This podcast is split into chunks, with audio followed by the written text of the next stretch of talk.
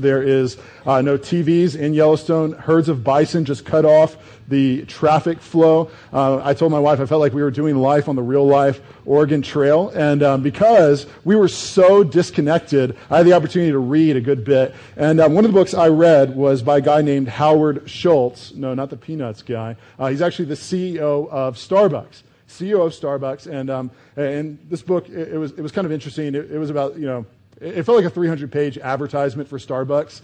Um, that the entire time you're just like, you're bombarding me with your propaganda, but then it works, right? Like a week later, you're like, I could really use a Frappuccino right now. And so you're, you know, go way out of your way to go get it. So, you know, this 300 page advertisement for Starbucks that works. And it was an okay book. I don't know. I, I wouldn't necessarily recommend it. But, but a point that Schultz kept making again and again about Starbucks is that Starbucks is not actually a coffee company. It's actually a people company. That the language he uses is even that uh, Starbucks is not in the coffee business, it's in the people business, and it just happens to serve coffee. Starbucks is in the business of impacting people.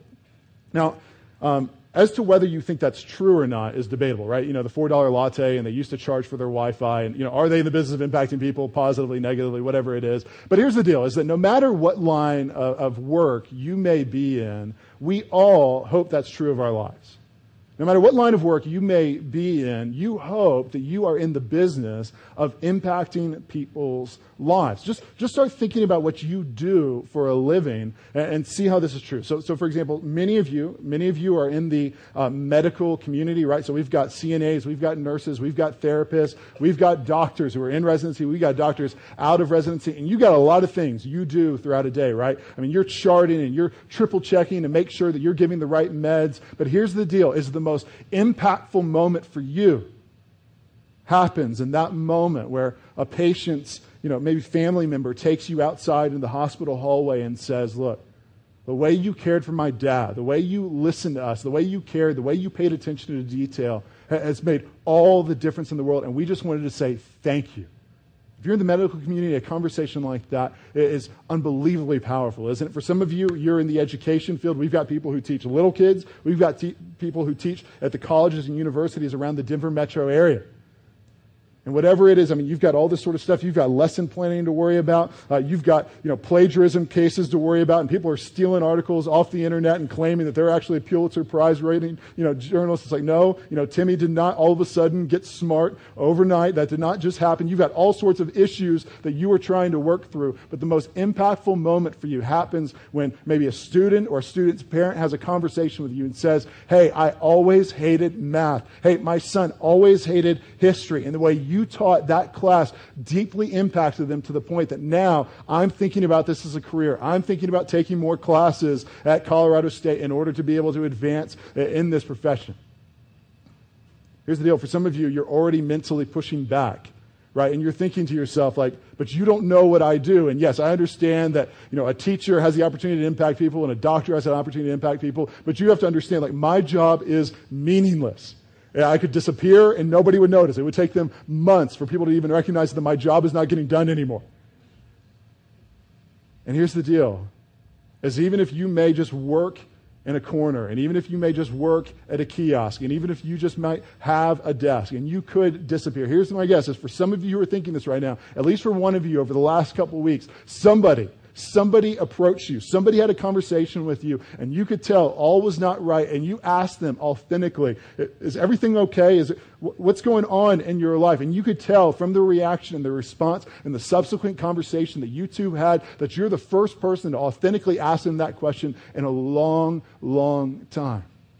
No matter what you do for work, you hope that you're in the business of impacting people. Those are the moments of life that matter the most to us. It's where we feel like we're actually making a difference. Now, hold that truth in your head, and here's what I want to do I want to read you the very end of this passage we just read, verse 42, okay? Verse 42. And it became known throughout all Joppa, and many believed in the Lord. And many believed in the Lord. Here's the deal is the result that you want for your life happens in this passage the result that you want happens in this passage as well. What you want to do is you want to deeply impact people. And what happens in this passage, the result is people, a lot of people, people like you interact with on a day in, day out basis are deeply impacted. I'm talking, they're so impacted they change their priorities, they change the way they live, they change their notions of morality, they change their understanding of who God is. They're as deeply impacted as anybody could potentially be. They obtain the result in this story that you and I want tomorrow when we go to work at 9 a.m. And so here's the deal is if that is true then, what you and I, who desperately long to make an impact in the lives of those that God has entrusted to our care, what we should do is study this passage and ask, you know, how did you do that? How, how, how, did you go about doing this? How can I multiply this same sort of impact in my life? Tomorrow as well. And that's exactly what we're going to do. We're going to study this passage. The entire point is to give you the how behind you making this kind of impact in your life as well. And here's what it's going to be it's going to be super simple. All you're going to have to do is understand two basic truths, okay? Two basic truths if we want to make this type of impact in our lives as well. Now, here's the first one. The first kind of basic truth that you need to understand is my ordinary work matters. My ordinary work matters. Why don't we say that together, okay? So we get a little kind of participation here. My ordinary work matters. Okay, that's good. Now look at verse 36. We're going to meet a lady named Tabitha who's going to show us why my ordinary work matters. Now look at verse 36. Now there was in Joppa a disciple, and disciple just means somebody who follows Jesus, named Tabitha, which translated means Dorcas, which, yes, that is a real name. The joke with this is always it's a good thing she went by Tabitha instead of Dorcas because Dorcas gets you beat up in the church playground. And she was, we learned three things about Tabitha or Dorcas. First, she has really great character. See that? She was full of good works. She was full of good works. Two, she has tremendous conduct and acts of charity. And three, she's dead. Look at verse 37. In those days, she became ill and died. So that's Tabitha. She is a great lady who has demonstrated tremendous charity, who is now dead. And here's what I want you to see I want you to see in the wake of her death how her ordinary work made such a profound impact in the city in which she lived. Jump down to verse 39. Let, let me show you this. So Peter rose and went with them. And when he arrived, they took him to the upper room. So, so Peter, one of the followers of Jesus, gets word of her death, goes to pay his respects, and here's what happens. All the widows stood beside him, weeping, showing tunics and other garments that Dorcas made while she was with them. So here's the scene. Peter walks into what is much like the uh, visitation for the funeral, and the room is full, and it's full of women, widows, who are weeping. And the reason they're weeping is because they're showing Peter, uh, as they walk into the room, the, the, clothing that Tabitha had made for them. You have to understand, in this culture, uh, to be a widow was not a good thing. As soon as your husband died, you had lost your means of income, you had lost your means of taking care of yourself. And this woman, Tabitha, who apparently was a pretty gifted seamstress, uh, comes in and she uses her gifts, she leverages her gifts to put together clothes to take care of these widows. And so it's an unbelievably emotional scene.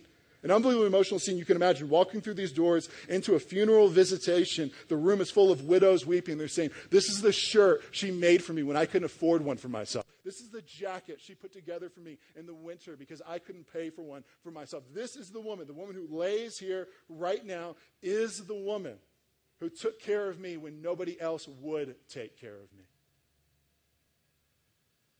How did Tabitha change a city to the point that they wept when she stopped working, she sewed. She sewed for the glory of God.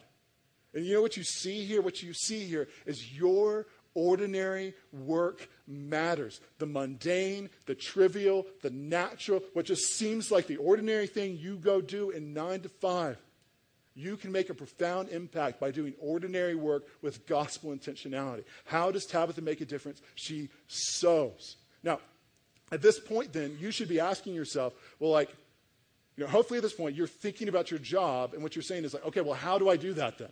Right? And even this is the point where, for many of you, you're a little bit skeptical, right? Because many of you are exploring Christianity, many of you are new to Christianity, and you've thought your entire life there's God and there's work, and never shall the two meet. Am I just right? And so you're, you know, you're, mentally right now. So you're telling me that if I'm a graphic designer, I have to put together logos for companies that up close look like logos, but if I stand far back, it's actually the face of Jesus, and it's like, gotcha. No, I'm not telling you to be a cheese ball, okay? I'm not calling you to that whatsoever. But here's what I'm going to do. I'm just going to give you four basic ways that you can work ordinarily for the glory of God, okay? So here's the first one. The first is you can be excellent. You can pursue excellence in your work. Here's the deal for us as Christians, what we believe is we don't work primarily for a paycheck, we don't work primarily uh, in order to have job security. We work for the glory of God. We believe that when you work, what your work says, the way you work, proclaims something to the people around you about what you believe, about who God is. And what we can take from this text, I mean, it's easy to kind of overlook this detail, is Tabitha is good at what she does. She's good at what she does, right? They're still wearing the clothes. They're not falling apart. They weren't like, you know, your aunt's sweater that she knit for you Christmas 10 years ago where you're like, oh, a sweater. You shouldn't have. No, like really, you shouldn't have. Do they not have Best Buy gift cards like around your house to buy for me instead of knitting this sweater? She was excellent at what she did. And here's the deal the things that you're good at, the, the, the job that you have, the things you enjoy doing, those are gifts. Those are gifts. God created you. He made you. He's equipped you. He's empowered you. Those things didn't just happen by accident, and they seem ordinary because you've always been good at those things. But they are meant to be leveraged as gifts to advance God's mission in the sphere of influence that you have been entrusted with. They're gifts and they're talents. Tabitha changes her city through sewing. What is the normal gift that God has given you to leverage as well? She pursues excellence. Not only does she pursue excellence, she demonstrates character. You see this?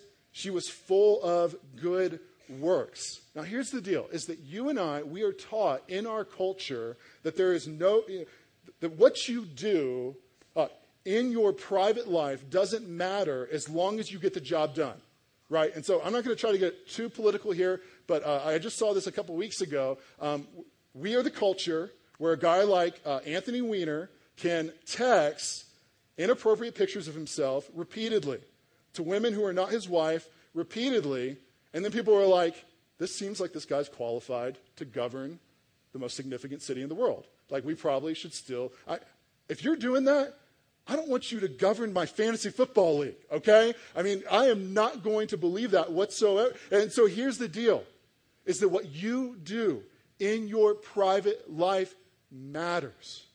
It matters.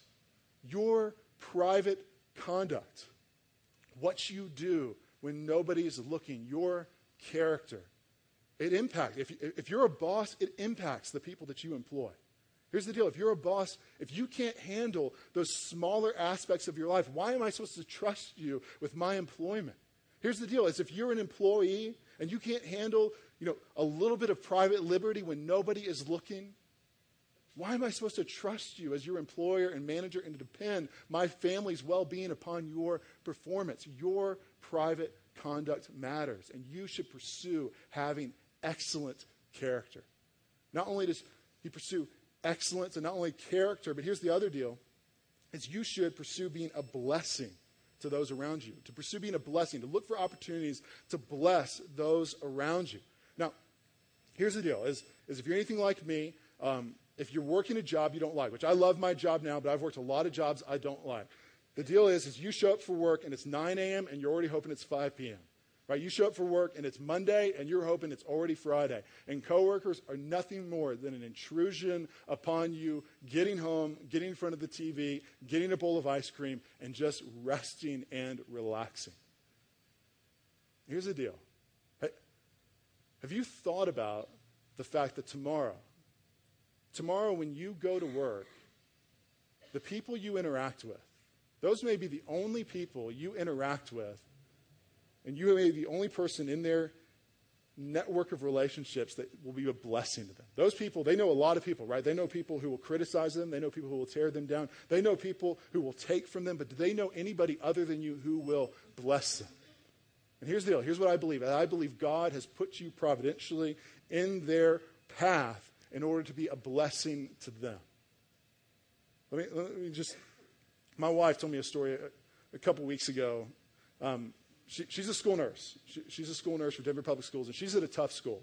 She's at a really tough school. 97% of the students she works with are on free and reduced lunch. I mean, most of them, dads are out of the picture, being raised by a single mom. It's an unbelievably challenging environment to be in. And she was telling me about this third grader that she interacted with, um, who that was her story, right? She is um, struggling financially. Her dad is out of the picture. Her mom is working two, two and a half jobs in order to make things, make ends meet. On top of that, this girl, she basically doesn't speak any English whatsoever. That's creating all sorts of problems where her classmates are making fun of her, her, te- her teachers are getting perpetually frustrated by her. And one day it just kind of came to a climax, and she just blew up, and the teacher was yelling, and the students were making harsh comments, and this girl just broke down. And um, the teacher just did, you know, for those of you teachers, what do you do if you want a kid out of the classroom? You send them to the nurse's office, which is my wife's office. Just know that, okay? So, you know, send them to the nurse's, nurse's office. She shows up to the nurse's office crying. Megan asks what happened. She goes through and tells the entire story, tells about the language difficulties, all this, you know, is trying to communicate. My wife doesn't speak any English and, and, or any Spanish. And here's the deal. She, she, um, my wife, she goes over to the table. She grabs a box of Kleenex. The girl, you know, eight years old, eight years old and basically raising herself takes out Kleenex, hands it to her, and says, I want you to know something. I want you to know that right now, I only know one language. I'm not close to knowing two, and you're actually learning your second language. And here's what I want you to know I want you to know that you are so smart. You already know more languages than me. And here, I mean, a single conversation, but here's the deal is those words of blessing that were spoken into this eight year old girl's life, I'm sure will carry her and sustain her for years to come. Here's the deal is that when, tomorrow, when you go to work at 9 a.m., you are going to encounter people that will not be blessed by anybody else. For those of you who work with somebody whose family member just died, to everybody else, they're going to look at that as nothing more than an awkward conversation to avoid. Am I right? I don't really know what to say, an awkward conversation to avoid, and you can be a blessing by offering comfort and security through your, your presence and your prayers. Here's the deal.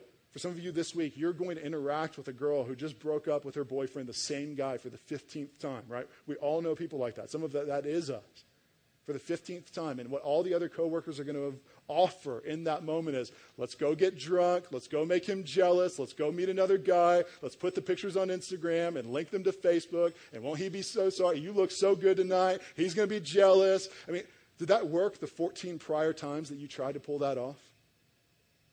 Did it?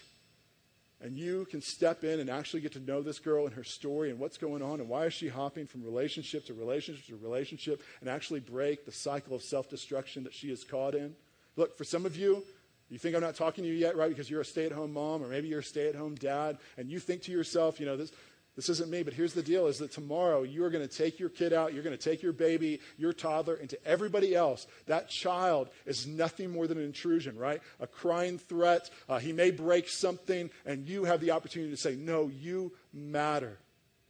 You matter, and I will encourage you and love you and discipline you and care for you.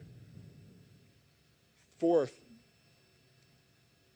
you need to be ready to say why when you're asked why. Okay, you need to be ready to say why when you're asked why.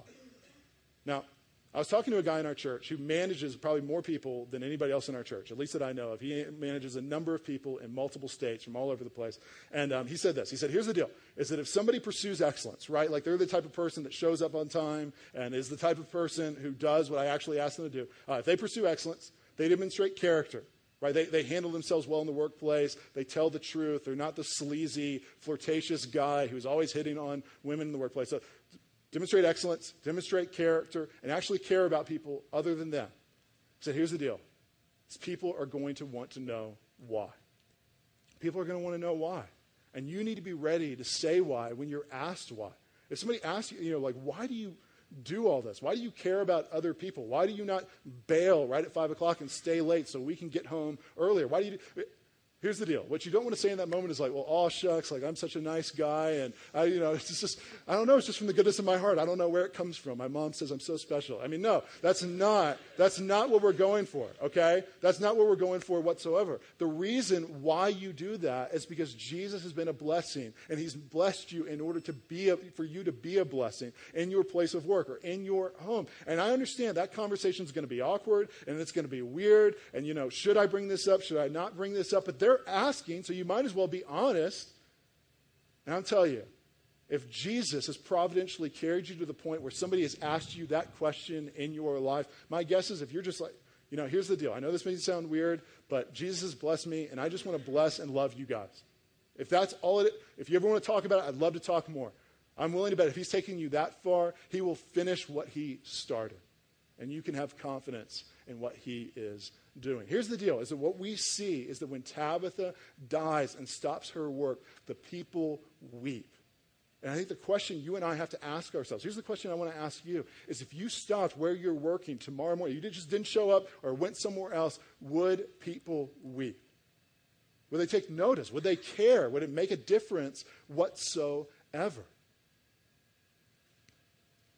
So your ordinary work matters. It really matters. It really will make a difference. And, and here's the deal we're going we're to jump to the part where we're talking all about Jesus. But, but here's what I just want before we go on and jump further, I just want to tell you this.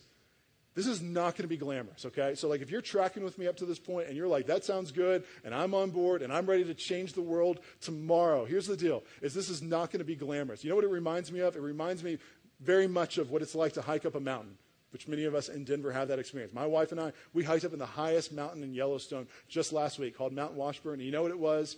Step after step after step after step after step after step. And after about 10,000 of those, we got to the top of this mountain and the view was spectacular.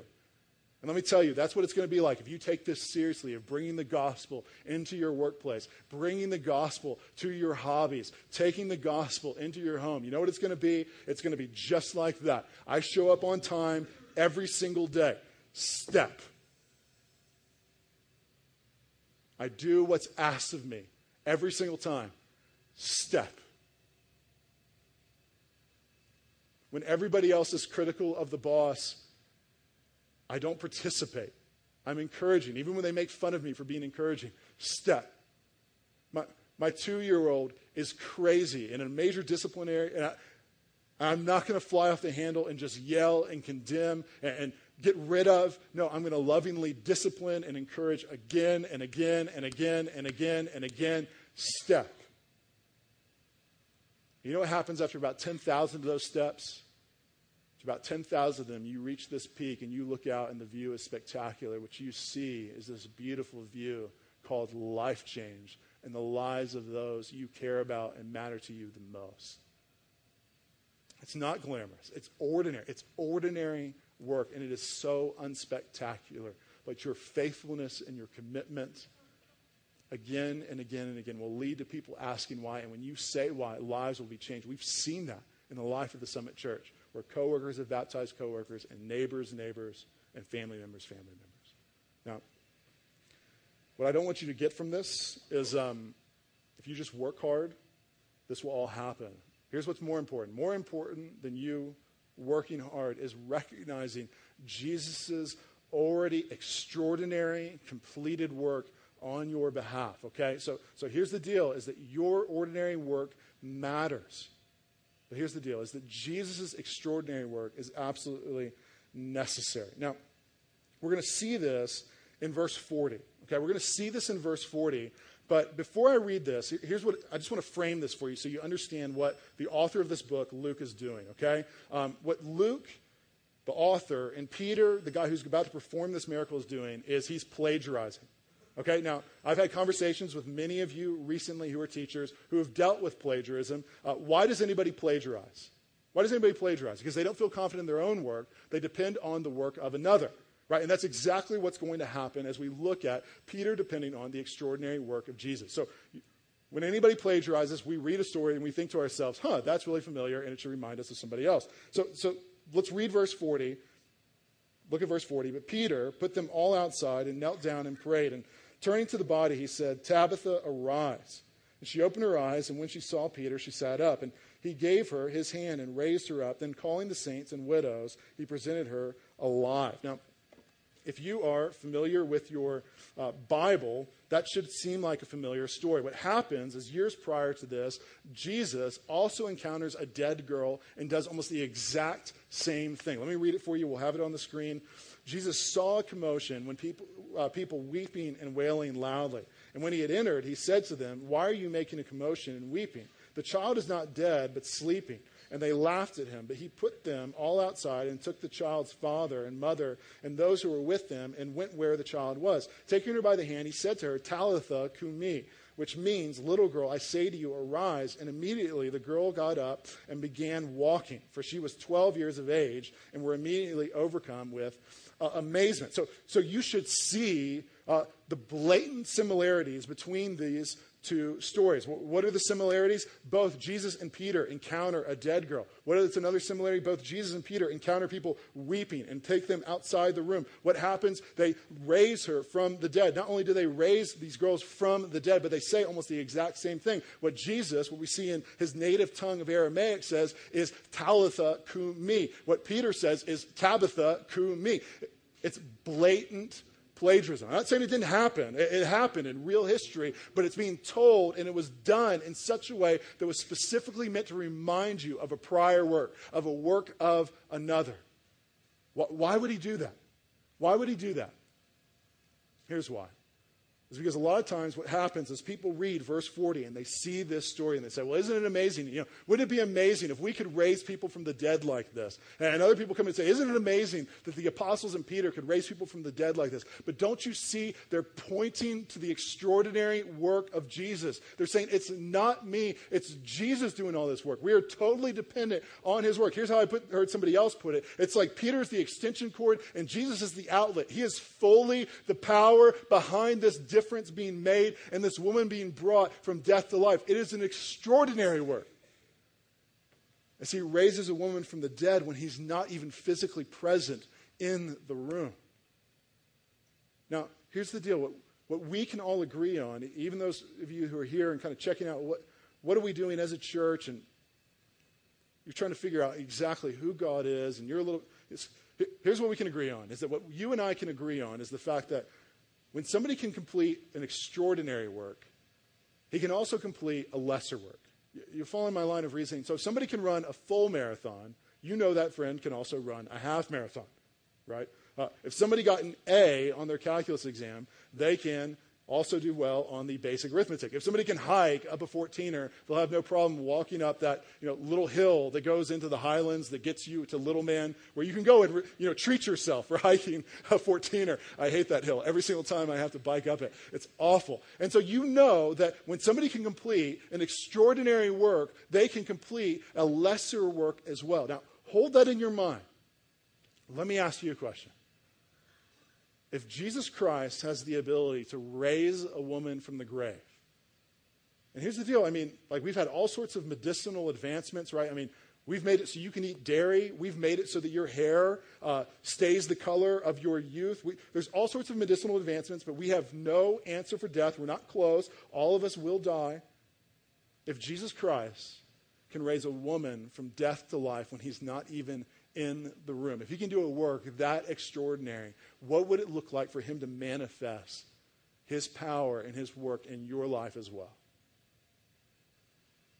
I mean, if Jesus Christ can do a work of this magnitude, what could he do when you walk through your office doors tomorrow morning at 9 a.m.? I'm talking even to those of you who are skeptical, and some of you have all sorts of medical and philosophical questions and pushbacks to a, a, story like this. And I'm not downplaying those, and I would love to talk about those. But here's the deal just extend me the intellectual courtesy, maybe for a moment, to pretend like this is true. Just pretend like it's true. If it were true, what would it look like? How amazing would it be for Jesus Christ to manifest his power, this sort of extraordinary work in your life as well? I'm willing to bet that in the lives of those you care about the most, unthinkable change is possible. I'm willing to gamble that when you think about unobtainable life change that you always wanted and you always figured impossible, that all of a sudden new doors are opened up? What would it look like if we actually believed that the extraordinary work of Jesus is true and it can be manifested in our lives as well? Here's the deal is that for some of you, what I desperately want you to see is you need to receive the extraordinary work of Jesus on your behalf. I love that these two guys plagiarize and depend on the work of another because that is the heart of the Christian faith is we are depending fully on a work that is not our own. Here's the deal. Is for some of you, you're not followers of Jesus and you're checking out our church and you're figuring out the next step. And here's the next step for you. You need to make the decision to follow Jesus. Like you want to really make an impact in the world. You really want that to be your story and your legacy. Here's the deal. The reason you long for an impact is because God created you for an impact. That's the reason you get so fired up by all those causes and those documentaries and you put those bumper stickers and wear those t-shirts. That's God has wired you your heart for greatness. But here's the deal is you cannot make the type of impact Jesus wants in the lives of others until you allow him to make that type of impact in your life first. And what you are meant to do is to look at your own story and to say, when I have followed myself, it has led to nothing but bad decisions and death. And even sometimes it's worked for a little while. But it has not led me to the land of the living. And so I will turn over my life and I will believe in the man, Jesus Christ, the creator of life, the man who lived for me, who died for me, who resurrected for me, who brings the death to life. He, he, was able to conquer the grave, and by those who believe in him, his victory becomes ours. And we turn away from our own way, we turn to Jesus. And just as Jesus brings a woman from death to life 2,000 years ago in a room he's not even physically present in, he does the same today. He does the same in a room like this one, where our dead hearts our dead hearts are brought from death to life by the power of the gospel because Jesus lived, died, and resurrected, and death could not hold him down. You need to do that. You need to do that. And here's the deal is that for others of you, as you're trying to think about this, um, I mean, the others would just be the Christians, right? That would be probably the majority of you in this room. You've been Christians for some time, and um, I don't know what you think about all this, and, and that's fine. But, but here's the deal is what I want for you more than anything else is for you to start living like you have received this. You've received the full work of Jesus. Here's the deal is that when you became a Christian, you believed the gospel. And when you received the gospel, the full riches of the gospel were gifted to you as well. God's forgiveness, God's righteousness, God's holiness, God's redemption, His Holy Spirit lives inside you. And here's the deal is because of the gospel, the impossible is made possible tomorrow morning. It is. It is. And my prayer for many of you is you would recognize that your expectations of what God can do in your sphere of influence is far too small. Your dreams are far too small. I mean, what I want to challenge you to is maybe even just take, I mean, 15, 30 minutes and ask yourself if this is really true, if the impossible is made possible through Jesus Christ, who, have I, who I have already received, what would it look like for him to really manifest this kind of work tomorrow? in my life, in my church, in my city, in my neighborhood, in my home? What would that look like? I mean, I did that a few weeks ago, and it was it totally changed my perspective. Here's what I believe is that for many of you, you're discouraged by the job that you work and how you feel like you're the minority, and people make fun of you for the way you use your weekend and what you'll do and what you won't do. But here's what I believe I believe that through the gospel of Jesus Christ, one person, one person can change the culture of a company. Here's what I believe is that for many of you at those jobs, there's people that you look at and you just say, you know what? They are too bad for God's grace. You may not say it, but you think it and you feel it and you avoid conversations because of it. When they ask you what you did this weekend, it's like, nothing, man. I just, you know, watch football. What did you do? And, and here's the deal is I believe that because Jesus can save somebody like me and he can save somebody like you, he can save anybody. Nobody is too bad for the grace of God. And I believe that the impossible is made possible, and that person can be impacted. I mean, we've seen that story when we come and we baptize people up on the stage, and people are baptizing friends who said, I was the least likely person. This was the most awkward conversation. I never would have showed up for church. This is not my story. We baptized them proclaiming that what was happening on stage actually happened in their hearts. They were brought from death to life. Here's what I know for some of you, stay at home with your kids or you have kids and you're trying to figure out what that looks like. And some of you come out of really, really hurtful backgrounds. I mean, really, really bad backgrounds and you carry wounds and you carry fears. And when you think about, you know, here, here's wounds I carry from when I was four years old. Am I going to multiply the same dysfunction in my child as well? There's so much fear. Here's the deal I believe that through the power of the gospel, you can write a different story for your children and your children's children. And many of you are. You are. Let me encourage you that you are. You're writing a different story because Jesus has moved and he's doing this extraordinary work in your life. What would it look like for the impossible to be made possible in your life this week? What would God do?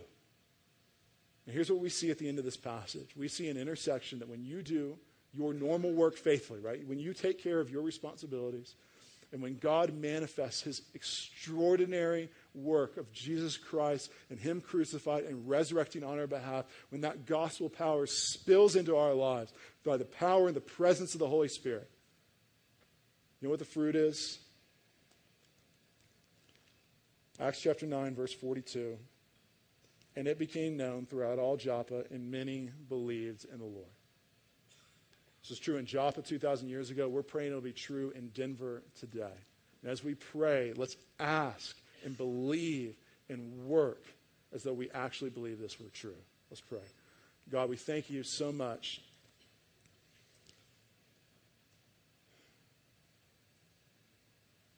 that Jesus is alive and still in the business of changing lives today. And just as he can, years after his death and resurrection, bring a woman back to life in a room he's not ever in, Jesus, you do the same in the city of Denver and the state of Colorado and to the utmost ends of the earth today.